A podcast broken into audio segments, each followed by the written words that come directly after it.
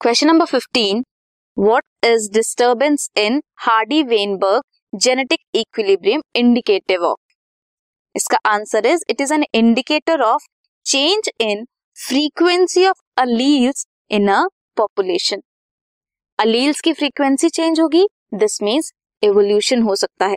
That may result in evolution explain how it is cause कैसे होता है? Bye genetic drift हो सकता है जीन माइग्रेशन की वजह से हो सकता है। म्यूटेशन जेनेटिक रिकॉम्बिनेशन और नेचुरल सिलेक्शन की वजह से हो सकता है। This was question number fifteen